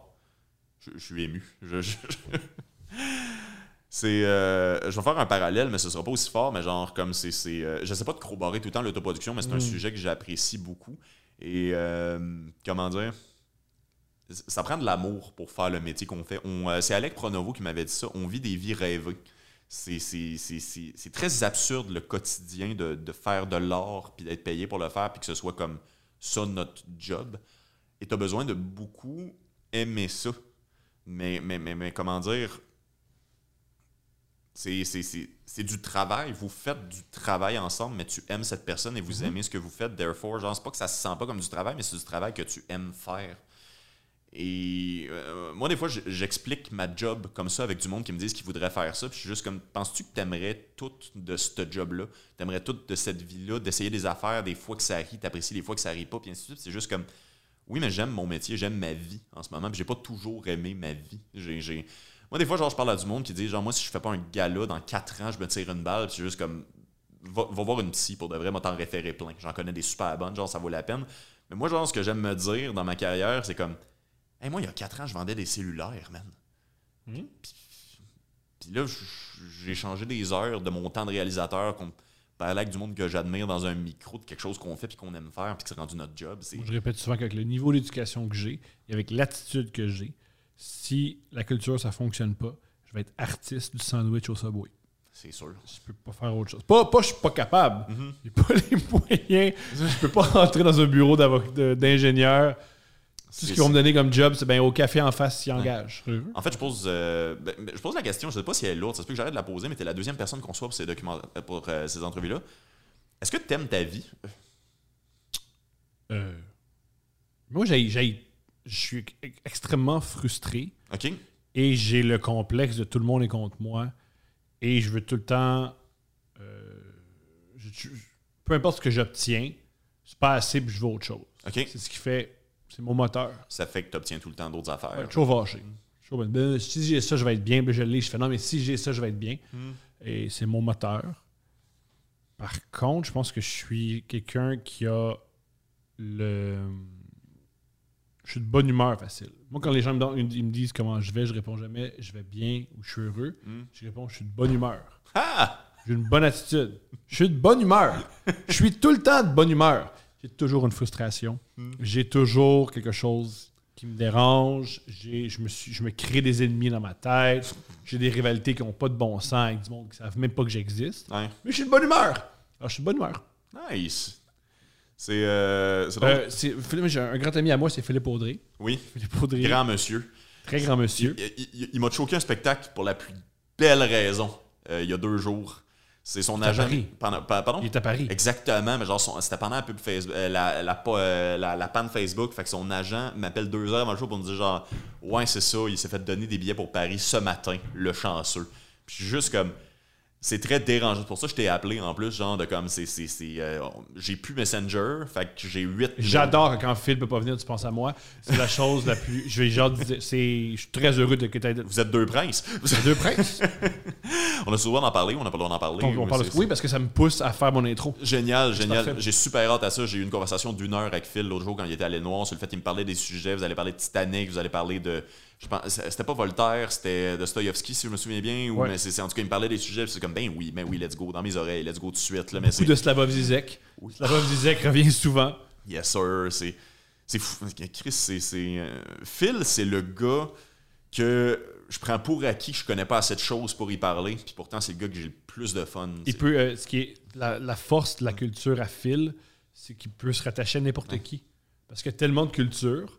Il y a une culture sportive, il y a une culture musicale, il y a une culture cinématographique, il y a une culture littéraire, il y a une culture de la mode. Il y a tellement Ouais. de cultures que peu importe qui Ouais. dans l'univers va pouvoir te jaser. Il y a une affaire que tu dis souvent pour bien du monde, et c'est euh, meilleur gars. Mhm. Mais si on devait choisir, Phil, c'est le meilleur gars. Ouais. C'est- Désolé, Dave Godet. C'est. c'est- c'est, euh, Là, je vais en venir avec Phil. Oui, Phil, souvent, il rit de moi. Il me dit, t'es la personne la plus hargneuse que je connais. Il dit, t'es le mime de Michael Jordan, puis ça, je l'ai pris personnel, c'est toi. Il m'a fait réaliser ce mime-là, ça m'a pris trois semaines de comprendre. Parce que moi, quand j'écoutais le documentaire, j'étais, ben oui, il, il a manqué de respect. C'est la moindre des choses. Et euh, c'est un moteur tout à fait légitime de tout le temps prendre un petit quelque chose, de le gonfler dans ta tête. Ouais. Ça m'a pris du temps à comprendre que Ouais. c'est. Moi, je pensais que tout le monde était comme ça. ouais. Et non, Eh non, non, définitivement pas. C'est. Tu sais, dans la vie, tu peux pas tout le temps être. Je veux prouver Ouais. quelque chose à quelqu'un. Ouais. Je veux juste vivre. J'ai pas, je suis pas rendu là. Que c'est drôle, ça? C'est 32 ans encore une fois. Moi, j'adore vieillir dans la vie. Puis la raison, c'est qu'il y a des affaires que je suis tout seul à penser qui, au lieu de m'obséder pendant deux mois, ils vont m'obséder juste une semaine. Cool. Et c'est déjà une si belle amélioration de santé mentale, mais c'est. Créer des T'as dit ça dans ma tête tantôt, puis j'ai pas rebondi là-dessus, mais se créer des ennemis dans ma tête, c'est- mon sport national si j'étais un pays. Donc. Colin, j'ai fait le tour de tous mes sujets, je te parlerai pendant des heures. Euh, Oli, on est rendu à combien de temps? T'es rendu à une heure. Colin de Bin. Euh, Il y avait peut-être un, un- un dernier petit truc euh, que je voulais parler. Juste trouver une façon brillante de, de- de le formuler. Euh, comment dire? Pas ton temps. Je suis pas pressé. J'ai l'impression que je suis en train de chercher une question, en fait, mais c'est pas nécessairement ça. Mais on peut parler en fait Mais, un peu mais ça peut être ça. Ouais. Tu peux chercher une question, c'est pas grave. Non, mais je sais pas, c'est qu'il y a. il y a, euh, comment dire? Ça te rassure-tu ou ça te terrifie le sentiment de liberté de l'autoproduction? C'est un mélange des deux. Ok. Des fois, je, je me sens libre parce que j'ai pas de compte à rendre à personne. Et là, je réalise, ouais, j'en ai un, la banque. Pas, euh, c'est ce qui s'est passé avec moi. Moi, c'est pour ça que j'ai arrêté d'être auteur, c'est que je trouvais ça extrêmement difficile de trouver des contrats. Ok. Je n'y arrivais pas, je n'y arrive pas. Ok. La raison pourquoi j'ai commencé à faire du stand-up et de l'autoproduction, c'est que c'est moi qui est responsable. Mhm. Et grâce à Patreon, et grâce à YouTube, et grâce à certains commanditaires, je me sens beaucoup plus Mhm. autonome. Ok. Je, je trouve ça, moi, je trouve ça extrêmement difficile de trouver des contrats. Mhm. Je je suis pas capable. Alors, euh, Excuse-moi, c'est vraiment pas pour te couper, mais ça, c'est une affaire qui m'a tout le temps fasciné aussi. Puis une des raisons pour laquelle le documentaire existe, c'est j'ai filmé des Juste pour Rire Pro ici. Et une affaire qui me choquait souvent, c'est que des fois, tu avais, mettons, genre des tables rondes avec, euh, tu sais, mettons, des, des auteurs ou quelque chose. Puis Marc Brunet, c'est public, fait que j'ai le droit de le dire. Marc Brunet, une année, s'est fait poser la question comment qu'on fait pour se faire découvrir en tant qu'auteur? Puis il a fait ben, le meilleur truc, c'est se faire découvrir en tant que chroniqueur. Point. Puis je suis juste comme j'ai rien appris. Puis c'est comme genre, ouais, fais-toi engager en radio. Puis c'est juste comme, OK, comment qu'on fait ça? Ben, le truc, c'est de se faire engager en radio pour se faire engager en radio. Puis je sais pas comment. Je sais pas comment. Comment commencer à travailler, comment trouver des contrats? On dirait que personne sait comment. On dirait qu'il n'y a pas de méthode, on dirait qu'il n'y a rien de clair. parce que Marc Brunet, il vient. Il a commencé à une autre époque. Oui, oui, oui. Il a commencé dans les années 90. C'est pas contre Marc en passant, je l'adore. tout. Beau monsieur. C'est une, autre, c'est une autre époque. Maintenant, ce qui est génial, Mhm. tu peux. Tu as Internet. Les réseaux sociaux et Internet, ça change tout. C'est vrai. Moi, c'est grâce à ça que je travaille. C'est grâce à ça si je crée. C'est Mhm. grâce à ça si je me suis développé en tant qu'artiste. C'est Mhm. grâce aux réseaux sociaux. Absolument. Je viens de me rappeler de ma dernière question, pour de vrai. C'est, euh, t'as parlé de ça, je veux pas, je veux pas qu'on dise les affaires qui ont été dites dans d'autres podcasts nécessairement, mais t'as parlé que ton passage à sous-écoute avec Jean-Thomas Jobin, il était plus préparé que tu l'as laissé montrer sur scène en tant que tel, parce que tu voyais ça comme une opportunité, en fait, de lancer un palier de ta carrière. Je pense que tu as un personnage de podcast. Je t'ai croisé dans la vie aussi. Je pense qu'il n'est pas très loin nécessairement de qui que t'es dans la vraie vie, mais je pense que tu as un contrôle sur ce qui se passe, toi, en podcast, dépendamment du type de podcast en tant que tel. Est-ce que c'est vrai ou c'est dans ma tête? Je crois que j'ai pas de personnage de podcast. Je crois que je suis d'avis, je suis écouté, je suis regardé, fait que je laisse des trucs sortir, mais il n'y a rien que j'ai dit dans un podcast, il n'y a aucune attitude que j'ai dans un podcast que j'ai pas dans la vraie vie. Je veux dire, je traînais beaucoup avec.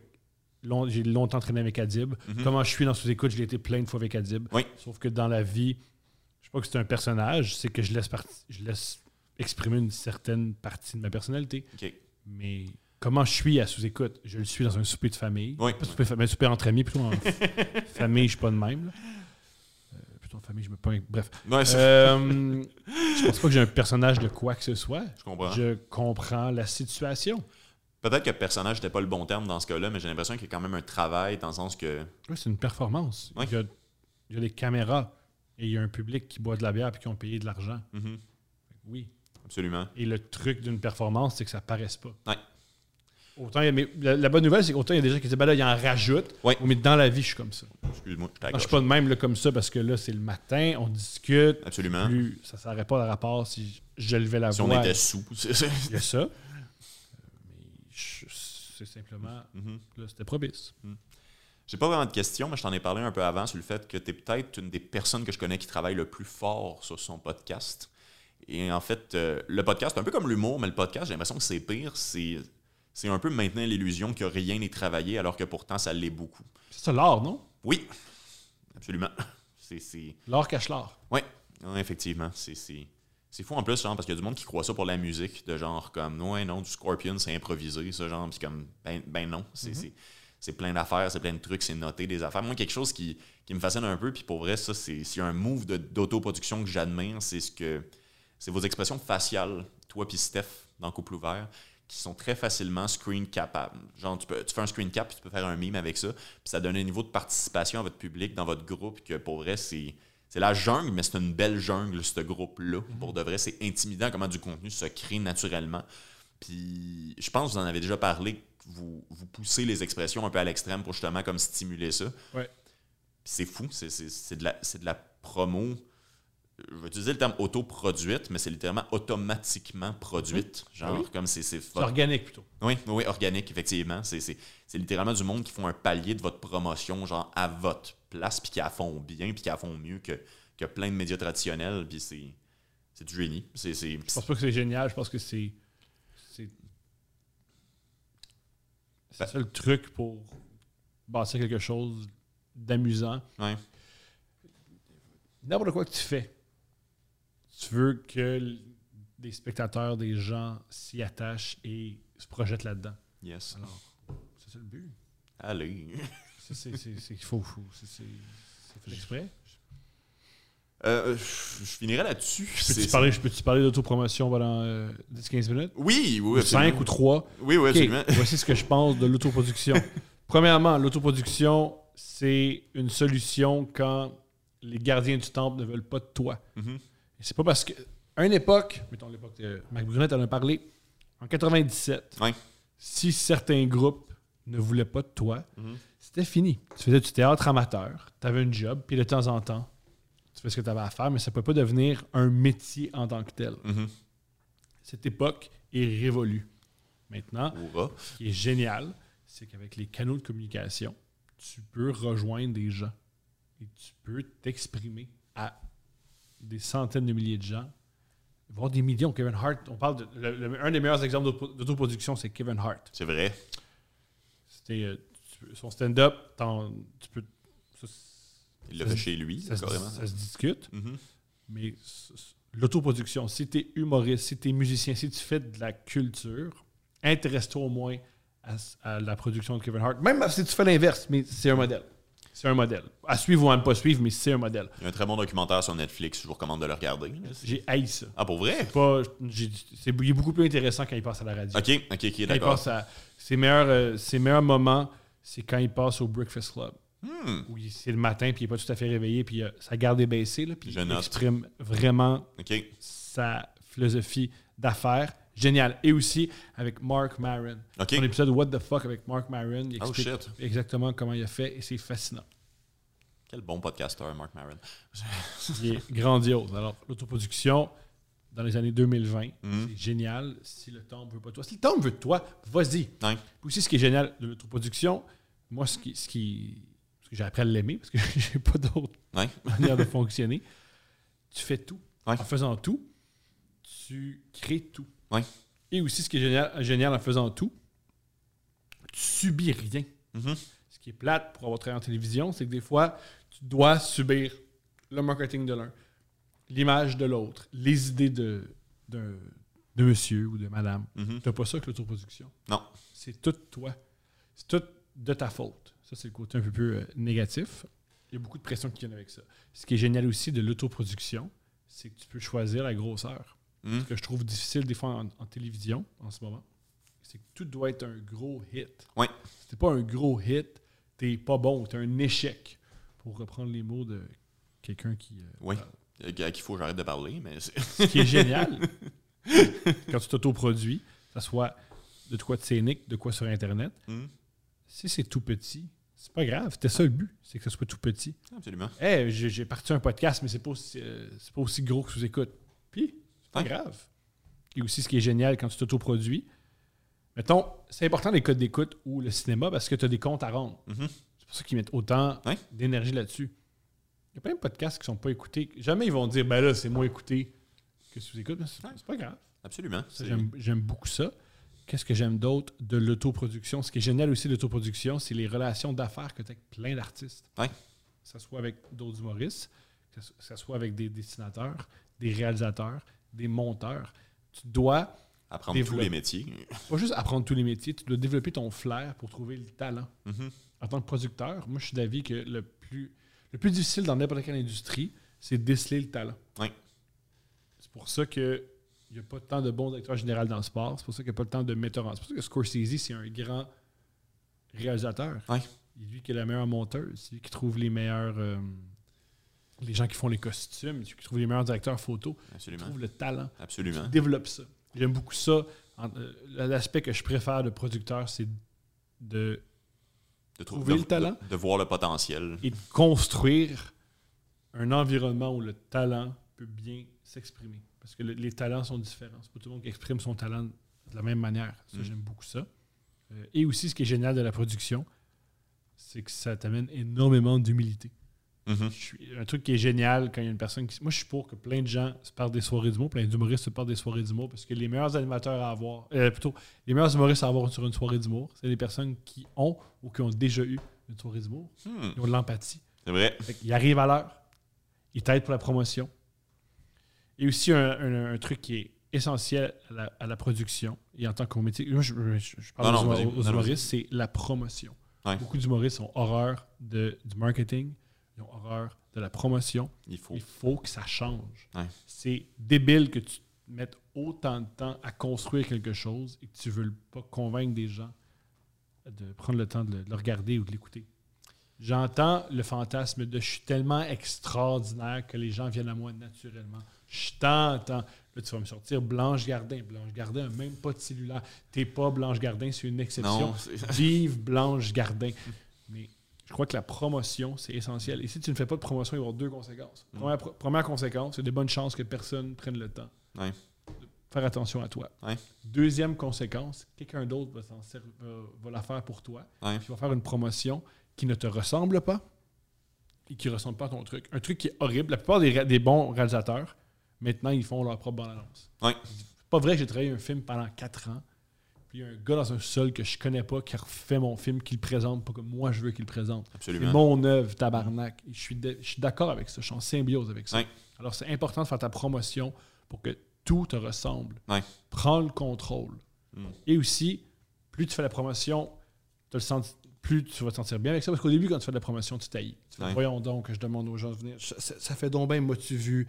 Ça fait petit gars de 6 ans qui monte son pupitre puis qui dit Regardez-moi. Est vraie, cette émotion-là. Oui. Et à force de le faire, premièrement, tu vas devenir meilleur. Fait que ça va être moins tout croche. Ça va Mhm. être plus. Ça va être plus, naturel. plus naturel. Juste meilleur. Mhm. Et euh, aussi, je suis d'avis, plus tu répètes quelque chose, moins cette émotion-là, tu l'entends. Absolument. Parce que ta question- tu t'accordes moins d'importance à cette émotion-là, mais plus, ben là, il faut que je le fasse parce que sinon, euh, j'arrive pas à mes fins. Le pire, c'est que, genre, oui, ça peut se filer comme prétentieux, comme faire de la promotion, mais je trouve que ça ne sera jamais autant de penser que t'es Blanche Gardin. C'est vrai. L'inverse est plus prétentieux, t'as raison. Absolument. C'est, c'est, c'est, euh, il y a beaucoup de monde, c'est genre l'école de l'humour, en fait, c'est quelque chose que les gens amènent souvent. Je sais pas pourquoi, mais c'est Maud Landry, c'est rendu l'exemple que tout le monde donne. Ben, en fait, je sais pourquoi, parce qu'elle est excellente, là, mais c'est, les gens sont comme, ben, Maud Landry a pas fait l'école de l'humour, pourquoi moi je la ferais? C'est juste, t'es peut-être pas Maud Landry.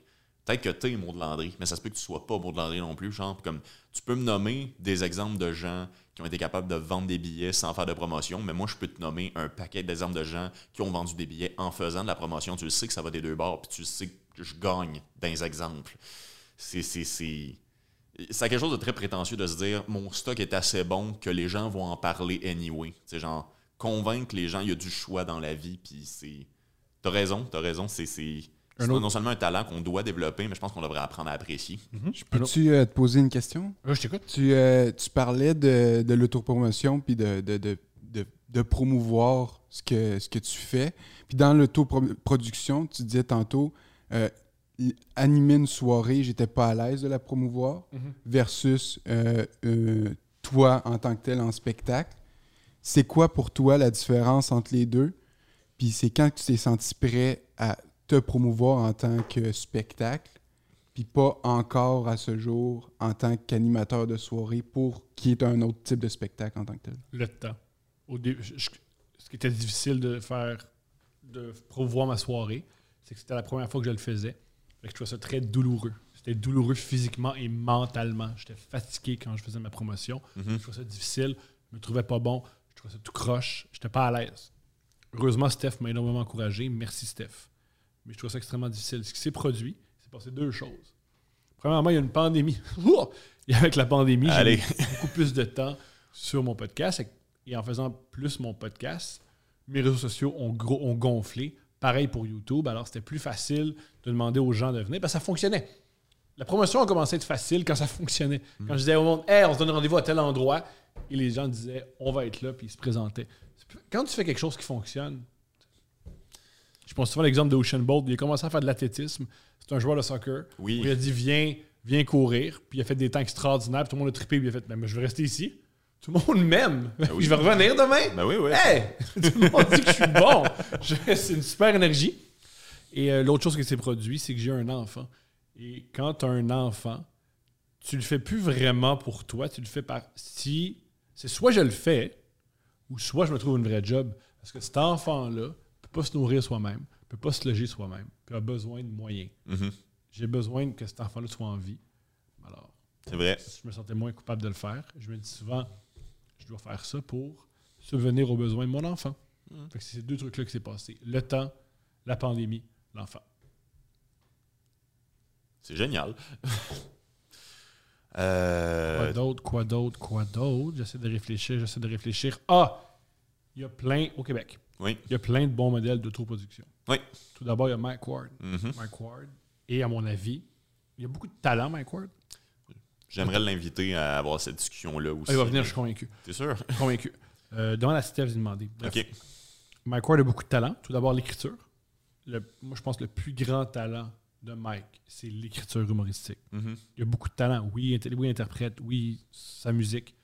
Le, gros talent de Mike, c'est l'écriture. Mhm. Un autre talent qu'il a, c'est le marketing.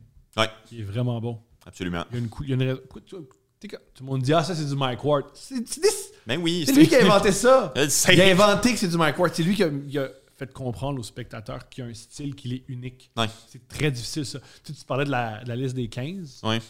Pas de- Mike, si tu peux pas avoir Mike, Ouais. Hey, non. Ben non. t'as pas Mike, c'est juste Mike. Non, non, c'est ça. Là. C'est, c'est, est seul. Non, mais tu sais, la liste. En tout cas, je t'expliquerai ça, me donner un hors onde, mais mettons, genre, dépendamment de où est-ce que t'es rendu, mettons, dans ta carrière. Mais je veux dire, Mike qui est quand même dans un niveau. Dans la liste, même s'ils sont disponibles ou ils sont pas, je pense qu'il y en a 8 à son niveau, genre, comme dans l'histoire du Québec. Là. C'est... T'as l'exemple de Mike, de Consortium, Mm. qui fait l'autoproduction. Et ce qui est génial aussi de des gens qui s'autoproduisent, quand tu leur poses des questions, ils prennent le temps de répondre. Oui. C'est des gens qui aiment partager Mhm. leur, euh, ce qu'ils leur, euh, ce qu'ils connaissent, parce qu'ils réfléchissent beaucoup. Ils ont Ouais. beaucoup, beaucoup de temps à réfléchir. Et Absolument. je suis d'avis qui ont l'humilité de Ah, ils sont plantés beaucoup plus souvent qu'ils l'ont eu. Ouais. Maintenant, les bons coups sont tellement extraordinaires Ouais. que ça te permet de vivre. c'est- dont on se rappelle, mais on s'est tous plantés. Moi, le premier. C'est du bon monde. C'est le fun. Un autre truc aussi que moi, l'autoproduction m'a amené. Longtemps, j'adorais me plaindre de ma condition. OK. Puis c'était toujours, toujours la faute des autres. Mon, mon, mon- J'adore me plaindre. Mhm. L'autoproduction, ça a amené que j'ai- plus le temps. Je peux pas me plaindre. Les podcasts à mettre en ligne, Ouais. les podcasts à promouvoir, des soirées d'humour, j'ai des pacings, j'ai pas le temps. Ouais. J'ai pas le temps. fait que je parle plus dans le dos du monde, j'ai pas le temps. J'ai pas. Hey, un tel a fait ça. Ben, ça, c'est quelque chose qu'il a fait. Mais moi, là, faut que je. euh, j'ai des extraits à mettre en ligne là, de mon podcast parce que si je mets pas d'extrait, j'ai pas d'abonnés. Si j'ai pas d'abonnés, je suis obligé de voler l'épicerie. C'est drôle, ça. C'est, euh, euh, je, finis là-dessus, mais genre, comme parle d'autoproduction, tant que tu as des choses à dire, il n'y a, pas de limite de temps. Mais hier, il est arrivé quelque chose, je trouve ça le fun, parce que des fois, j'oublie que c'est ma job de faire ça. Mais euh, c'était ma fête hier, fait que déjà j'aurais fait autre chose que ce qu'on a fait hier. Mais on avait un show à Québec à, à la Ninkasi.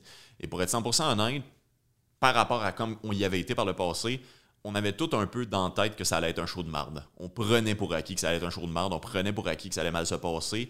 Et ça fait partie de ma job d'y croire que ça peut être le fun.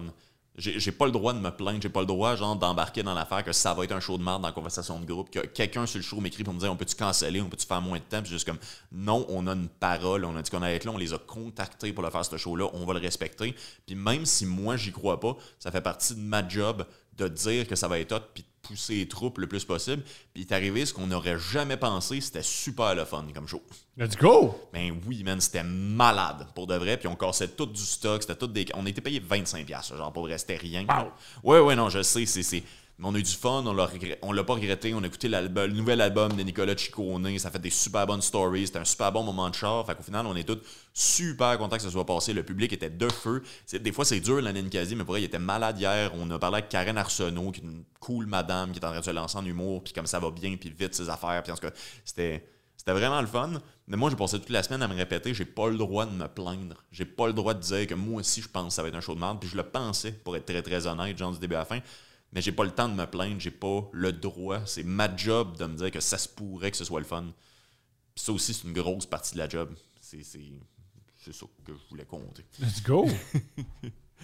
Oh là là, c'est. Euh... T'as-tu des projets ces temps-ci pour les prochaines? Ben, t'as tout le temps des projets, la preuve, t'as plus le droit de te plaindre, mais c'est.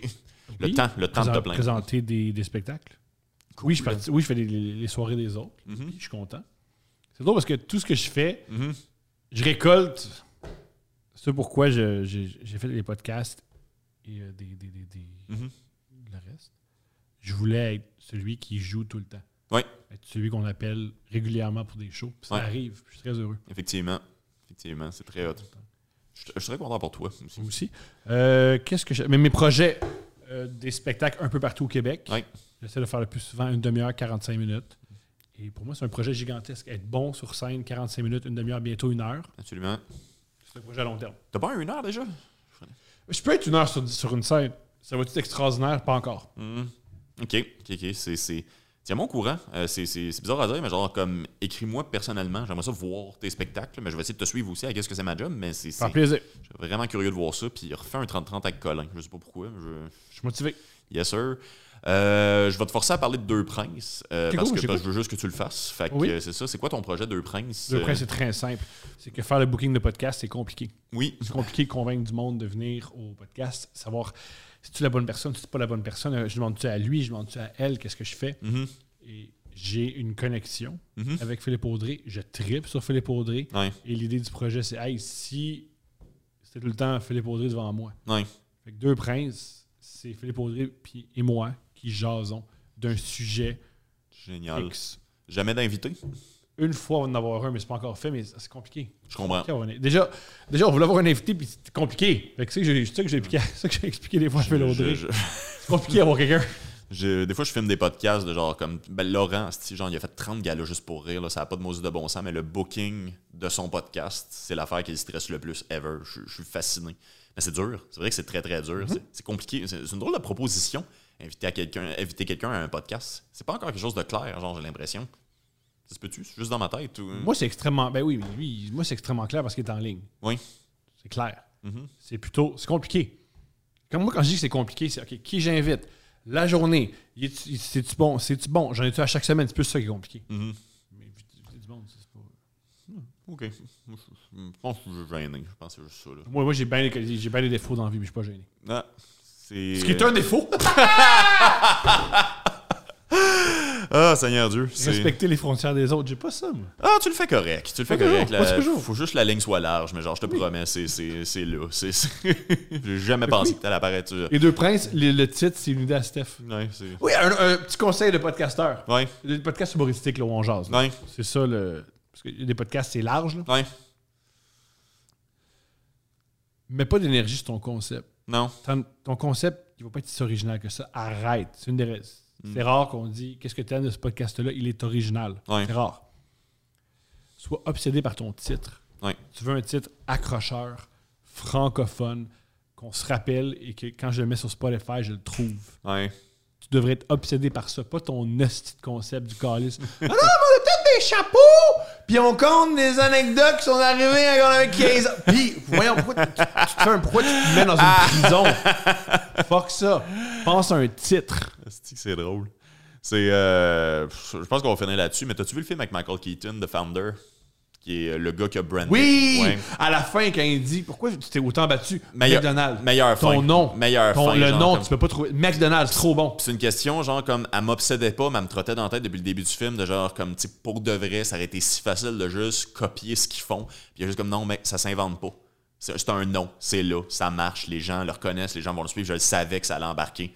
That's it. C'est fou, il a volé le nom de famille de quelqu'un, là, de deux frères, là, c'est- c'est c'est incroyable, mais en même temps, c'est la meilleure fin pour la meilleure affaire parce que c'est ça au bout du compte. C'est juste si t'es capable de le dire, t'es capable d'être ça. J'ai un concept de soirée d'humour, ça fait des années qu'il est plus au Nacho Libre, puis ça fait l'accord ciné Nacho parce que ça sonne bien. Ouais. C'est tout. Puis des fois, c'est juste ça, puis ça fait la différence. T'es capable de le dire, t'es capable de venir voir le spectacle. C'est- Ah, mais attends, je veux juste euh, te poser une question euh, avant. T'as plusieurs podcasts. Euh, tu utilises, c'est comme, euh, c'est de la promotion, dans le fond. Tu utilises un peu les podcasts pour faire ta promotion en Entre tant autres, il y a qu'artiste. des gens qui tout ce qui, tout ce qui les intéresse, c'est mes podcasts, puis c'est le reste. Mais surtout, tu les fais parce que tu as envie de faire des podcasts, j'imagine. Ouais. Euh, où tu traces la ligne entre la promotion, l'autopromotion, la production versus ce que tu as envie de faire. Parce que là, tu vas avoir trois podcasts. Euh, est-ce que c'est toutes tes priorités au maximum? Ou est-ce que tu échelonnes tes affaires-là en tant Je suis qu'autoproducteur? nul pour gérer mon agenda, puis je suis nul pour gérer mes émotions. Alors, je, je l'ignore. Je- je- puis pour moi, les, je, le dis, je le dis moi souvent, je comprends pas les frontières. Alors, c'est un. C'est là où ça m'aide. Hmm. Ça m'aide, parce que je comprends pas c'est quoi la frontière entre l'autopromotion et un podcast. Puis je trouve ça cool parce que j'ai l'impression, quand tu écoutes mon podcast, tu sens pas que c'est l'autopromotion, tu sens que c'est juste un podcast. Mais en même temps, tu te dis, l'aime bien ce gars-là. Peut-être que s'il est en show dans mon coin, j'irais. Ou pas. Tu fais, waouh, je l'aime, mais quand il est dans un écran, je veux jamais être dans la même pièce que lui.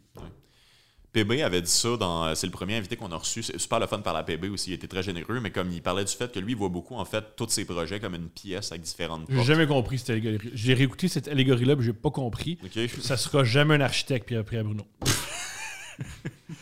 Bon, ben, j'allais la redire, mais tu l'as déjà entendu, je vais pas. Ce sera pas moi qui va te Je l'expliquer. comprends pas l'affaire des pièces, je, Je comprends t'as- pas. t'as- t'as Ça, son c'est le salon, puis ça, c'est la toilette, puis ça, c'est mon sous-sol. C'est Je mes podcasts. Je comprends pas ce qu'il veut dire par là. C'est c'est drôle. Mais c'est drôle. ça- les humoristes, c'est une affaire qui m'énerve là, partout sur la planète. Les Américains, les, les- les Français, les... On veut tellement faire à croire que l'humour, c'est autre chose. Non, moi, là, dans le fond, là, je suis pas humoriste, je suis une maison. De quoi tu parles? Non, non, mais moi, au fond, là, je suis un- un docteur. Quoi? Comme, des fois, j'écoute les humoristes. Nous, dans le fond, là, on sauve des vies. Ben non, t'es pas un médecin, tabarnak. Quand je te... Il y a le monde qui ont le cancer, ils ont pas besoin de... Hey, ça va, moi, je suis Patch Adams. Ben non, Ah, tabarnak. c'est drôle, ça. C'est. c'est, euh, J'adore mon- mon- ma scène préférée dans Patch Adams. C'est le personnage joué par Philip Seymour Hoffman, qui est dans Patch Adams, lui qui fait hey, l'envie, l'important c'est de savoir c'est qui le patient. Puis j'étais un clown. Puis son, par- son co-chambreur, Ouais. c'est un médecin qui a une rigueur scientifique assez intense, qui crie après. Ouais. Il dit Toi puis moi, on fait pas la même affaire, Calis. Il dit Quand le monde a vraiment des, vrais, des vraies maladies, ils veulent pas quelqu'un qui connaisse leur prénom, ils veulent quelqu'un qui connaisse le nom des maladies qui peuvent les soigner. que moi, je suis peut-être bête, tabarnak, mais si t'es dans le trouble, je vais avoir les connaissances de te guérir. Puis c'est fascinant. Puis en plus, c'est Philip Seymour Hoffman, fait que c'est bien défendu. Ah oui, non. c'est- Meilleure scène. Il le remet à sa place. Là, là, le clowness, ça va faire. J'avais jamais pensé re-regarder ce film-là, mon gars. Juste la scène, il l'a sur YouTube. Ok, ok. Puis ok. il, est dans son, il est dans son livre, il prend, il étudie, il se retourne. Puis il fait là, tabarnak, là. Parce que la médecine, c'est sérieux. C'est pas juste Ah ouais, mais c'est important. Tu sais, le- c'est quoi la couleur préférée du patient? Elle connaît pas la couleur préférée du patient. Il y a le cancer, asti, mais il y a le cancer. là. Puis je- qui c'est qui veut que tu penses? Asti que c'est. Son, son lit de mort, qui c'est qui veut? Euh, moi. Hey, ça, je Une bonne l'entends. scène. Ouais, ça, c'est ben, pour tout ce que je filme ici, dans cette. Je l'entends souvent. Nous, on sauve des vies avec l'humour. Puis c'est juste comme. Je vais, je vais écouter Patch Adams. C'est un super segment. C'est une magnifique scène. Ah, si bol, c'est nice. J'adore Philip Seymour Hoffman. euh, belle journée triste quand il est mort, là, mais. c'est- Dommage que lui, c'est même pas autant que tu l'aimais. Non, non, non, c'est ça, effectivement. Et la plupart des artistes que j'aime, ça me bat beaucoup. C'est, c'est, euh, j'ai un pattern. C'est un peu ma faute. C'est un peu ma faute. Pour la troisième fois, merci beaucoup, Thomas Levac. Plaisir. Yes, sir. As-tu une autre question, Oli? Let's go.